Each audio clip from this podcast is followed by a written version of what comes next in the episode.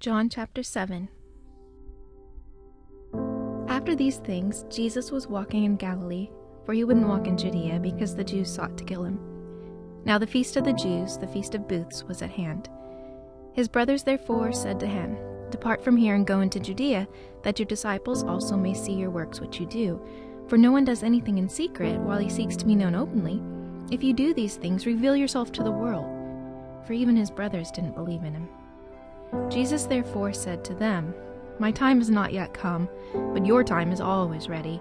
The world can't hate you, but it hates me, because I testify about it, that its works are evil. You go up to the feast, I am not yet going up to this feast, because my time is not yet fulfilled. Having said these things to them, he stayed in Galilee. But when his brothers had gone up to the feast, then he also went up, not publicly, but as it were in secret. The Jews therefore sought him at the feast, and said, Where is he? There was much murmuring among the multitudes concerning him.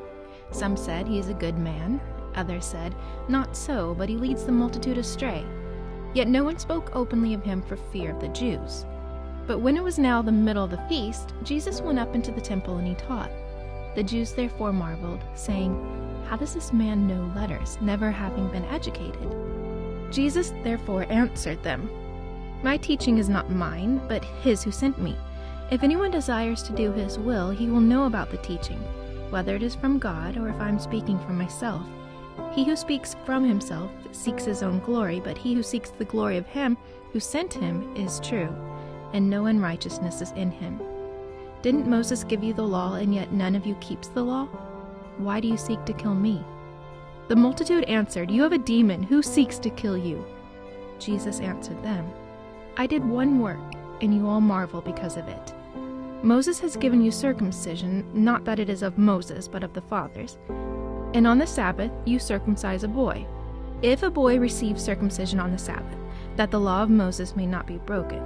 Are you angry with me, because I made a man completely healthy on the Sabbath? Don't judge according to appearance, but judge righteous judgment. Therefore some of them of Jerusalem said, Isn't this he whom they seek to kill? Behold, he speaks openly, and they say nothing to him. Can it be that the rulers indeed know that this is truly the Christ? However, we know where this man comes from, but when the Christ comes, no one will know where he comes from. Jesus therefore cried out in the temple, teaching and saying, You both know me and know where I'm from. I have not come of myself, but he who sent me is true, whom you don't know. I know him because I come from him, and he sent me. They sought therefore to take him, but no one laid a hand on him, because his hour had not yet come. But of the multitude many believed in him. They said, When the Christ comes, he won't do more signs than those which this man has done, will he?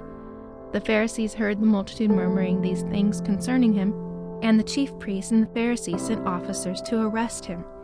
Then Jesus said, I'll be with you a little while longer. Then I go to him who sent me.